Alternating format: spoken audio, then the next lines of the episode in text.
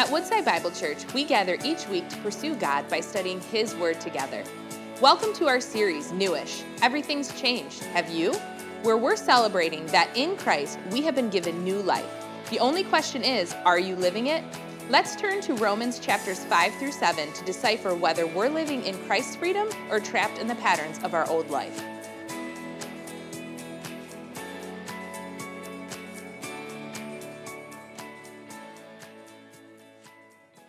Let's continue to worship as we open God's Word, and we are in Romans chapter 7. Romans chapter 7. We started just a couple of months ago in Romans chapter 5 and are working our way through chapter 8, leading up to Christmas. So, this sermon series is going to take us all the way through Christmas. And I've outlined uh, where Paul is in the argument of his letter every time I start a sermon, but I'm starting another sermon, so I'm going to do it again because um, I want to help us see the context and the flow of his argument. The first two and a half or three chapters, Paul lays out the universal condemning power of our sin. None of us are with excuse before God. We are all before Him condemned because of our sin, our idolatry, our unfaithfulness to Him. Um, sin's reach is as far as humanity's reach is. We are all universally condemned. Then in chapter three, he turns a corner, and for the next two and a half chapters, he lays out the universal, widespread power of grace God's grace to justify us from our sin and redeem us in Christ, so that God no longer sees us through our sin, but sees us as right, as righteous, as justified before Him. And it's all because of Jesus. Jesus lived the life that you and I should have lived, and then He died the death that you and I deserved. And all of this truth puts the apostle seemingly in a moral dilemma. In a moral dilemma. That's what he imagines his listeners to be thinking. If God is more gracious than we are sinful, then when people experience God's grace, they're just going to keep on sinning because you can't out sin God's grace, which is exactly what Paul said in Romans chapter 5 verse 20. Where sin abounds, grace abounds all the more. And so, as we've been talking about the last several weeks, Paul asks this rhetorical question. He asks this imagined question in that overview slide. Mike, you see it?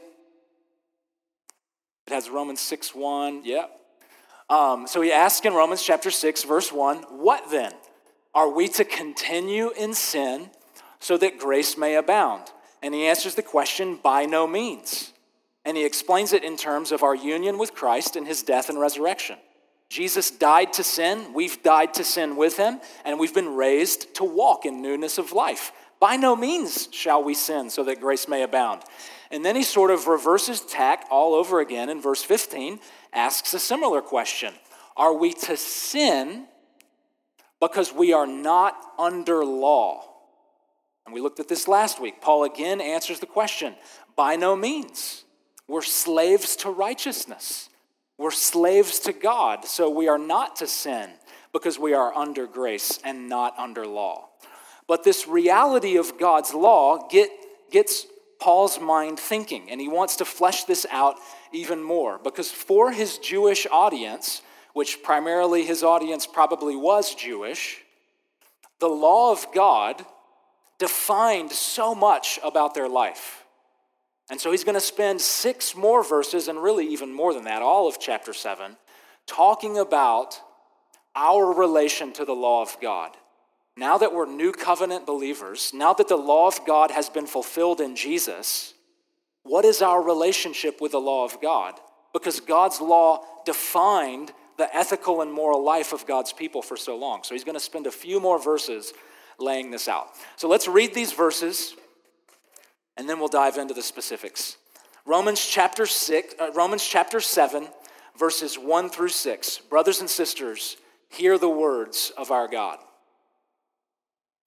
Or do you not know, brothers, for I am speaking to those who know the law, that the law is binding on a person only as long as he lives? For a married woman is bound by law to her husband while her husband lives, but if her husband dies, she is released from the law of marriage. Accordingly, she will be called an adulteress if she lives with another man while her husband is alive. But if her husband dies, she is free from the law, and if she marries another man, she is not an adulteress.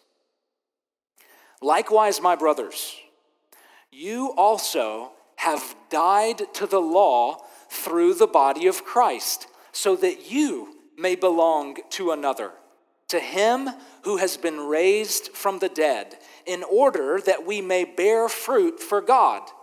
For while we were living in the flesh, our sinful passions, aroused by the law, were at work in our members to bear fruit for death. But now we are released from the law, having died to that which held us captive, so that we serve in the new way of the Spirit and not in the old way of the written code. This is the word of the Lord. Thanks be to God. One of the activities of ministry that Meg and I have been a part of over the last several years is often referred to as premarital counseling. You've probably heard of this or done this before. It's when an older couple will spend some intentional time mentoring and teaching and preparing a younger engaged couple for marriage. And we're often asked to do this because the engaged couple has this sense we are about to enter into a new kind of relationship. We are about to enter into a new era of our lives, and it's going to change everything. And so we need some help preparing for this, getting ready for these massive adjustments. So earlier this year, Meg and I were walking through this process with a couple, and we asked them to bring up a recent conflict or argument that they'd had because we're going to try to teach them a process for working through such things. So we asked them, Tell us about a fight you had recently. And so the future bride spoke up.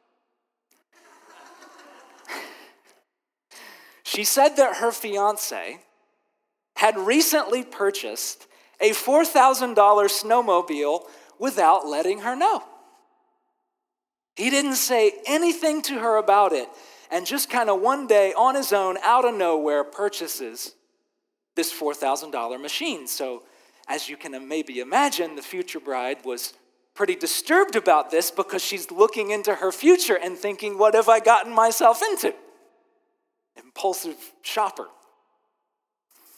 But this was a perfect opportunity for us to reaffirm for the future groom brother, you are about to enter into a new kind of relationship, a new era of your life, and it changes everything, including the number of people you need to consult before you make a major purchase. It used to be one, yourself, but in marriage, the two are one, and so you've got to include her. To fly solo, to think only of yourself, to revert back to the old way of life, to the old way of doing things. But marriage is a new covenant a new relationship, and we're called to live into the newness of this relationship and not go back to the old way. Well, this, I think, is a helpful picture of what's taken place in the life of God's people. In ages past, God made promises to a man named Abraham, Genesis chapter 12. And these promises form the basis for God's purpose to save his people. And then, through a man named Moses, God provided his law. God's people, Abraham's descendants, the Jews, God's people received God's law, and these laws shaped the religious and cultural and moral lives of God's people so that they would live as He intended. This era of God relating with His people through His law is known as the Old Covenant. or Old Testament, when the law expressed God's intentions for his people. But what happens? Did God's Old Covenant people fulfill God's law and live as God intended by obeying the law? By and large, no. The story of the Old Testament, by and large, is a tragedy. In the book of Joshua, the people don't purge idolatry from the land. In the book of Judges, there is countless amounts of compromise. In 1 Samuel, Saul is an ignorant, cowardice, murderous king. In 2 Samuel, King David is an adulterous husband. In 1 King, King Solomon takes 700 wives. King Rehoboam listens to foolish advisors, and God's people are split in two. There's a civil war in the promised land during which time the law of God is literally lost and forgotten until King Josiah. So God, in his justice, deports the entire nation of Israel to Babylon. The pagan nation destroys them. Then there are some rebuilding efforts under Ezra and Nehemiah, but it's nothing like what God originally intended. That's the story of the Old Testament.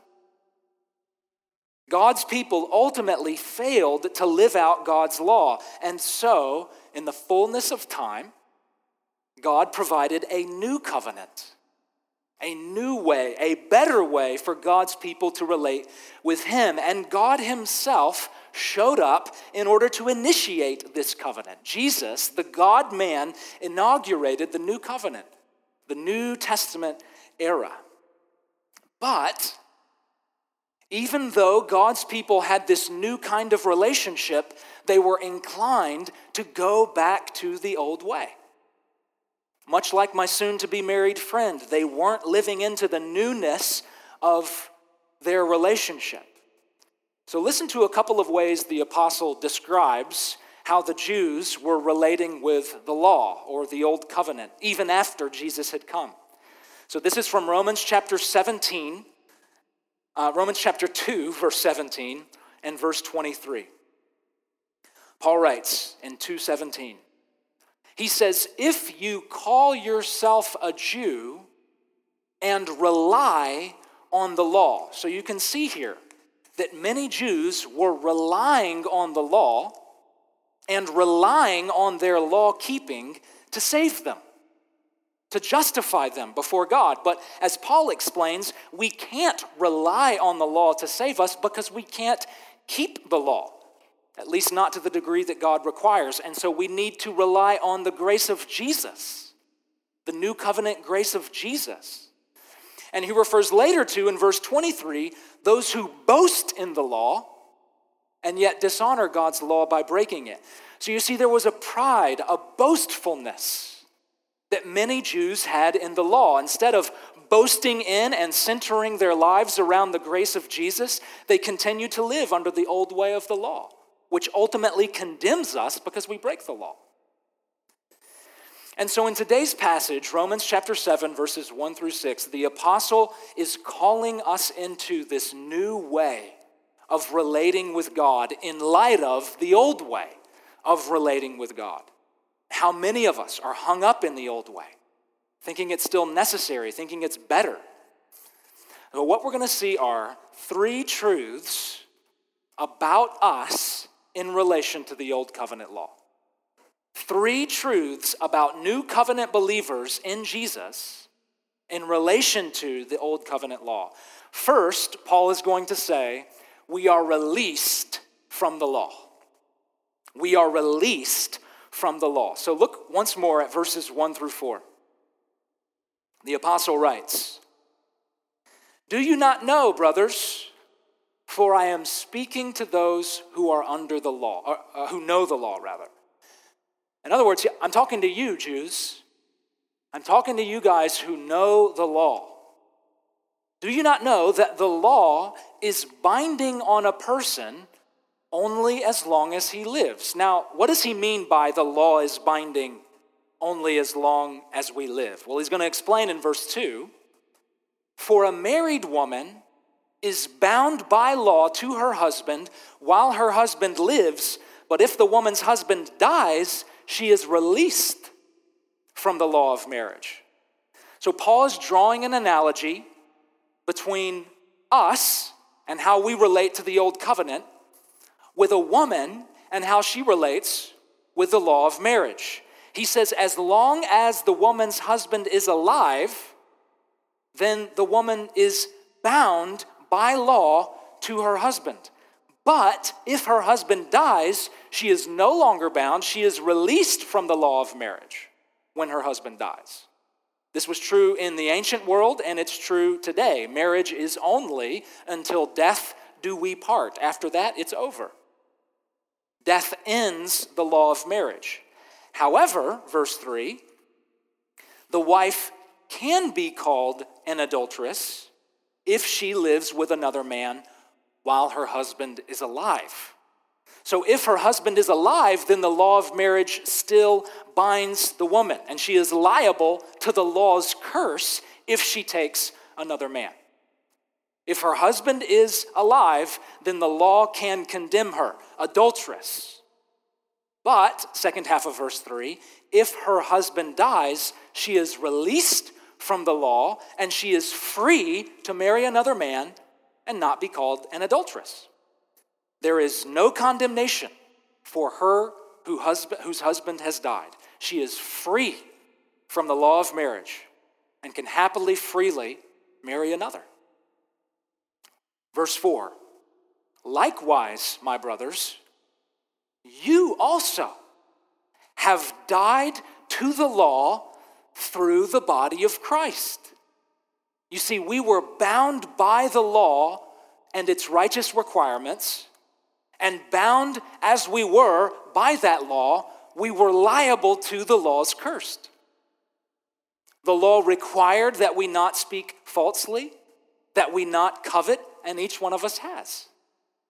The law required that we love one another, not steal, not hurt, not deceive, but we've each failed to do that. And so we're each liable to the curse of the law unless someone dies in our place. And that is exactly what happened on the cross of Christ. When Jesus died, he suffered the penalty for our sin. He suffered the curse of the law. And as such, we are not bound by the law. As Paul will later say in Romans chapter 8 verse 1, there is therefore now no condemnation for those who are in Christ Jesus. We have died to the law through the death of Jesus. The law has lost its power to condemn us. We are released from the law. I wonder if you've ever gotten the news that a friend or a family member has cheated on their spouse.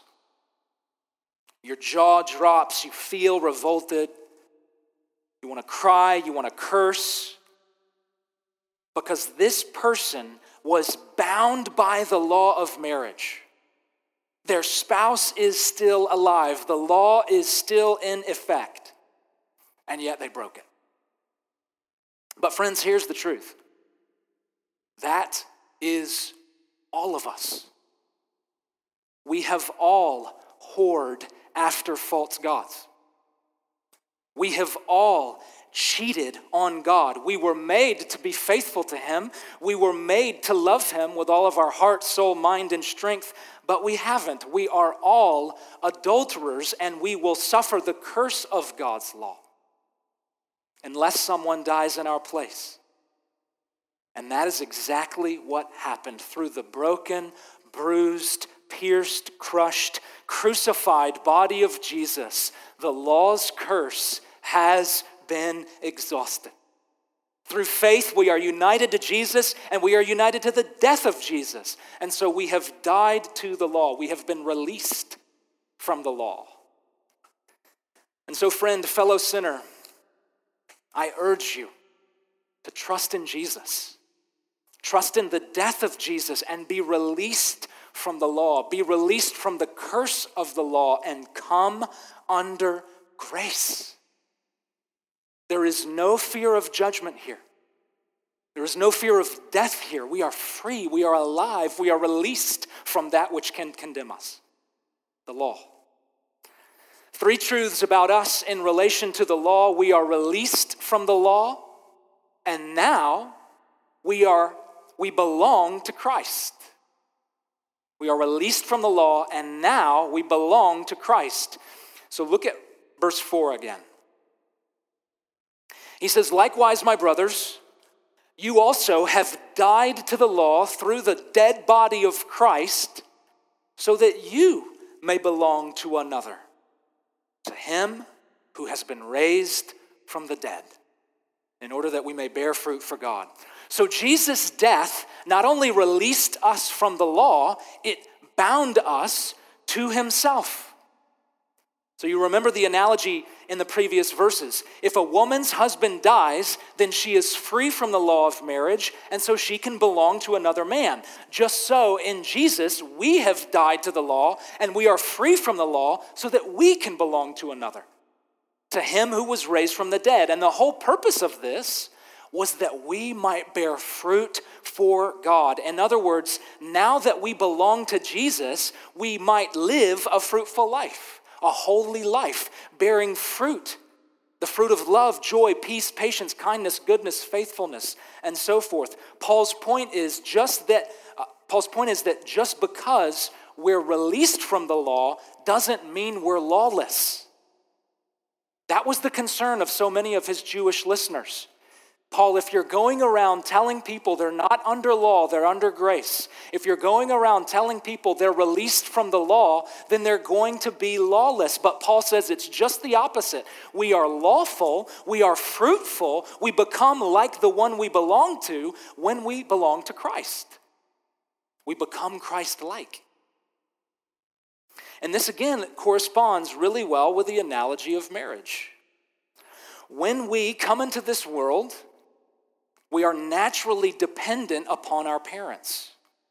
Our world kind of centers around our parents. They're sort of the center of gravity holding our lives together. Everything centers around them and their direction for our lives. But when we get married, we leave and cleave. We leave our parents as the primary priority in our lives and we cleave to another our spouse. This is a new kind of relationship, a fruitful kind of relationship, very often, but not always, bearing the fruit of children. And so it is with our new way of relating with God. We are no longer bound by the law, we are released from the law. The law of Moses is no longer the defining feature of God's people. Instead, now we belong to Jesus and we bear fruit for him. You know, for many of us, it can be hard to leave behind our old life patterns. And sometimes we still define ourselves by who we were before Christ. But this is like marrying someone and then returning to live with your family and moving back into your childhood bedroom. That family no longer defines you. So why keep living as if it does? You have been joined to Jesus, and He now should be the one who defines your reality, your identity. So let's not define our lives by our old sinful lifestyle or look to the law and our obedience to the law to define who you are. Good boy, Christian boy, moral boy, conservative guy, Let's not look to the law and our ability to keep the law to define who we are because we can never be good enough. We can never be moral enough.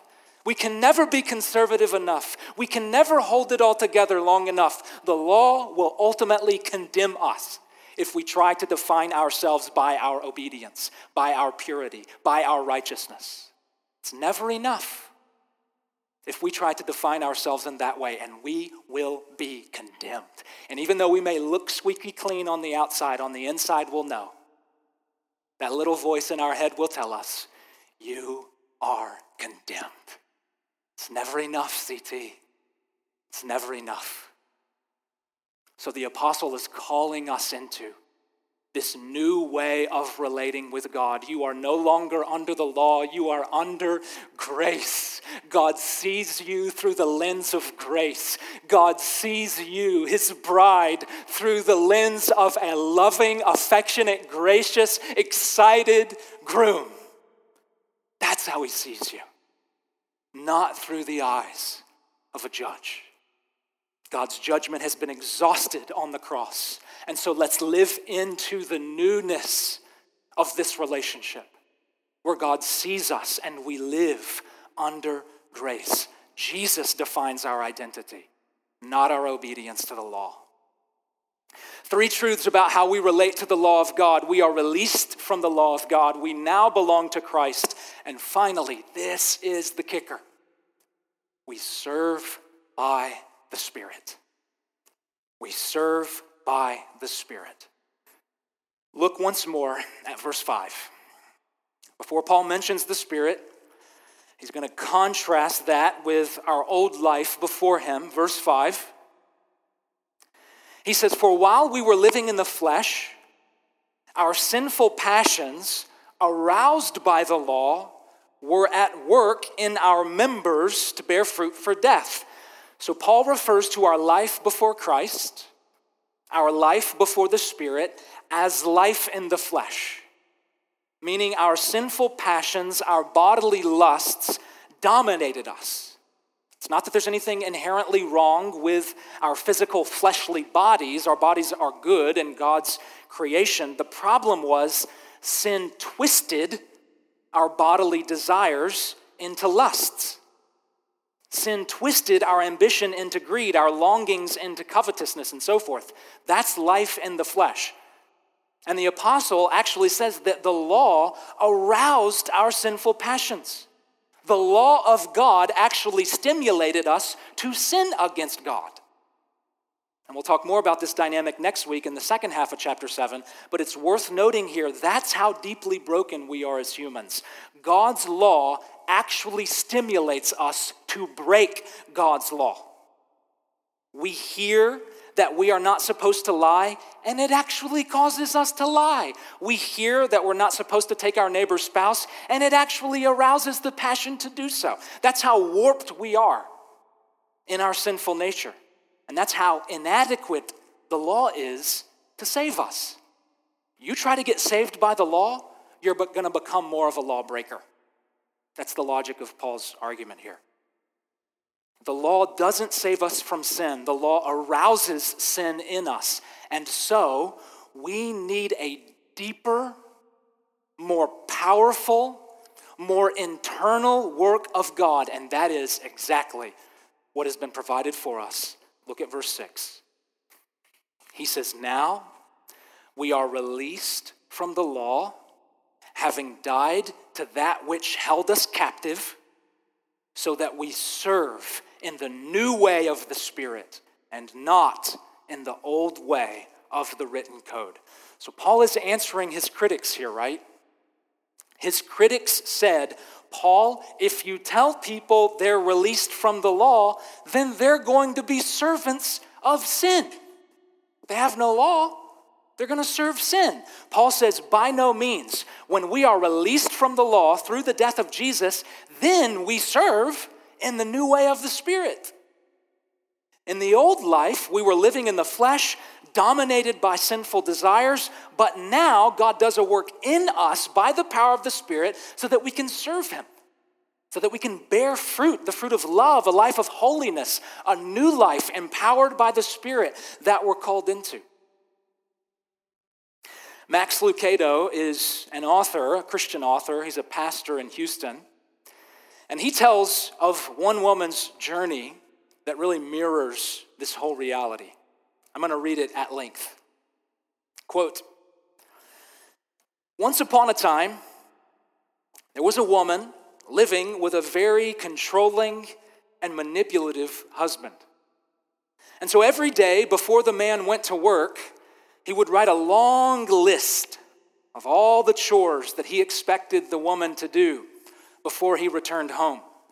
Chores like vacuum the floor, wash the dishes, iron the clothes, walk the dog, fix dinner, and so forth. And if the woman did not do those jobs every day to his satisfaction, the husband would verbally abuse her. call her lazy and useless, sometimes prohibit her from leaving the house. So every day, the poor woman worked tirelessly, fearfully, to please her husband, hoping that she did everything on the list and did it to his satisfaction. But sadly, she could rarely satisfy him, and daily she was scolded for some failure. Well, eventually, this woman left her husband and was soon married to a lovely and caring man. The man worked a job in the city while she kept the house and managed their home business. And her new husband never wrote a horrid list of all the things he expected her to do while he was at work. He never complained about what she had or had not done. They would graciously work out their differences with give and take. But many years later, one day, while working around the house, the woman found one of the lists that her ex husband had written for her. One of the old lists, complete with dozens of chores on it. And she couldn't help but cry as she noticed that she was still doing all those things, still doing the same routine, still working hard to keep a nice home. However, now she was no longer motivated by a fear of abuse, but instead she was spurned on by a happy devotion to her new husband and their new life together. Friends, in Christ, God wants to lead you into a whole new life. And He wants to bear fruit through you the fruit of righteousness, holiness, love. But God knows this fruit is not produced by sheer obedience, just muscling it out, just following the rules. It's not produced by a view of God that sees him as a taskmaster, just giving us rules to follow that we can never live up to. It's impossible to produce the fruit of eternal life when we define our lives by the law because the law only reveals and empowers our law breaking. Trying to produce the fruit of eternal life from a life marked by sin and the law is like trying to get fruit from a tree that is poisoned and dead. It won't happen. When you and I need to get fruit from a tree that is healthy and alive and is correctly rooted in rich soil. And for Paul, this comes when our lives belong to Christ.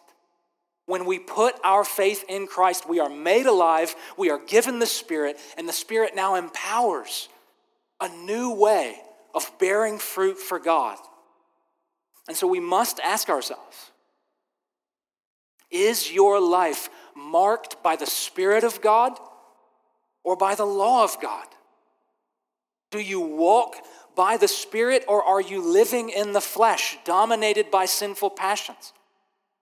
Are you relying on the Spirit or are you relying on your law keeping to save you? Because the Spirit is the key to new life in Christ. For it is the Spirit who not only joins us to Christ, but empowers us to a new life of service where we bear fruit in Christ. And all of this ultimately comes from belonging to Jesus, which is the starting point for all of us. And so maybe you're realizing today that a relationship with Jesus does not define your life, that you've been joined to something or someone else.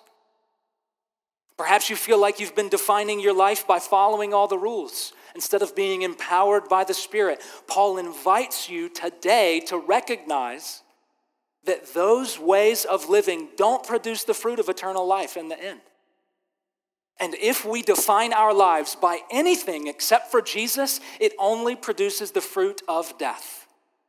The fruit of eternal life ultimately comes when we belong to Christ, because belonging to Christ leads to bearing fruit for Christ. And the way we belong to Christ comes not through our efforts not through our rule keeping, it comes simply by putting our faith in Him, by trusting that His death pays the penalty for your sin and frees you from the law, that His resurrection power gives us an entirely new life that the Spirit of God marks. And so today, I want to invite you to put your faith in Jesus and begin to experience the incredible fruit of eternal life. May it be so. In the name of the Father, Son, and Holy Spirit. Amen.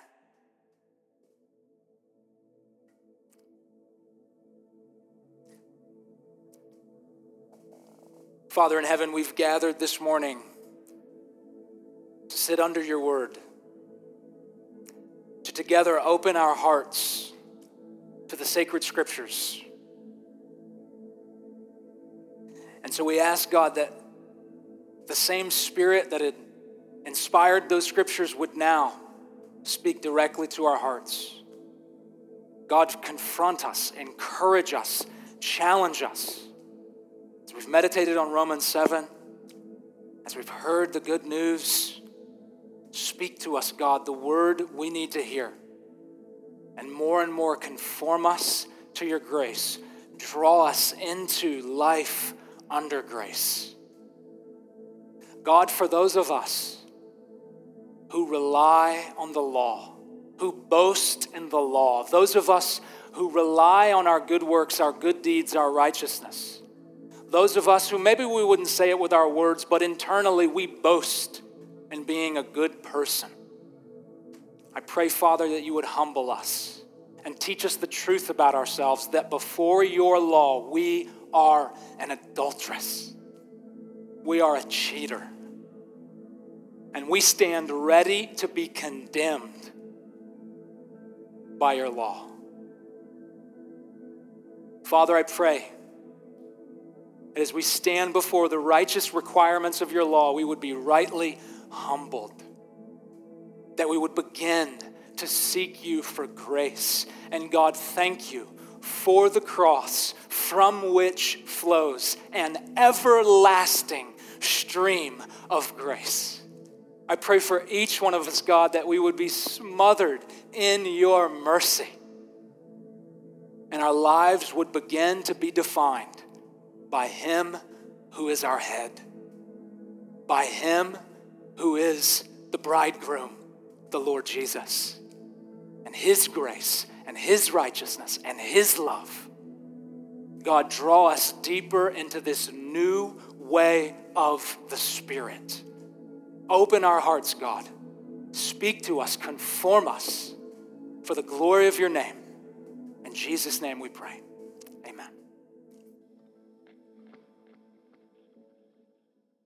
Thank you for joining us as we study God's Word together.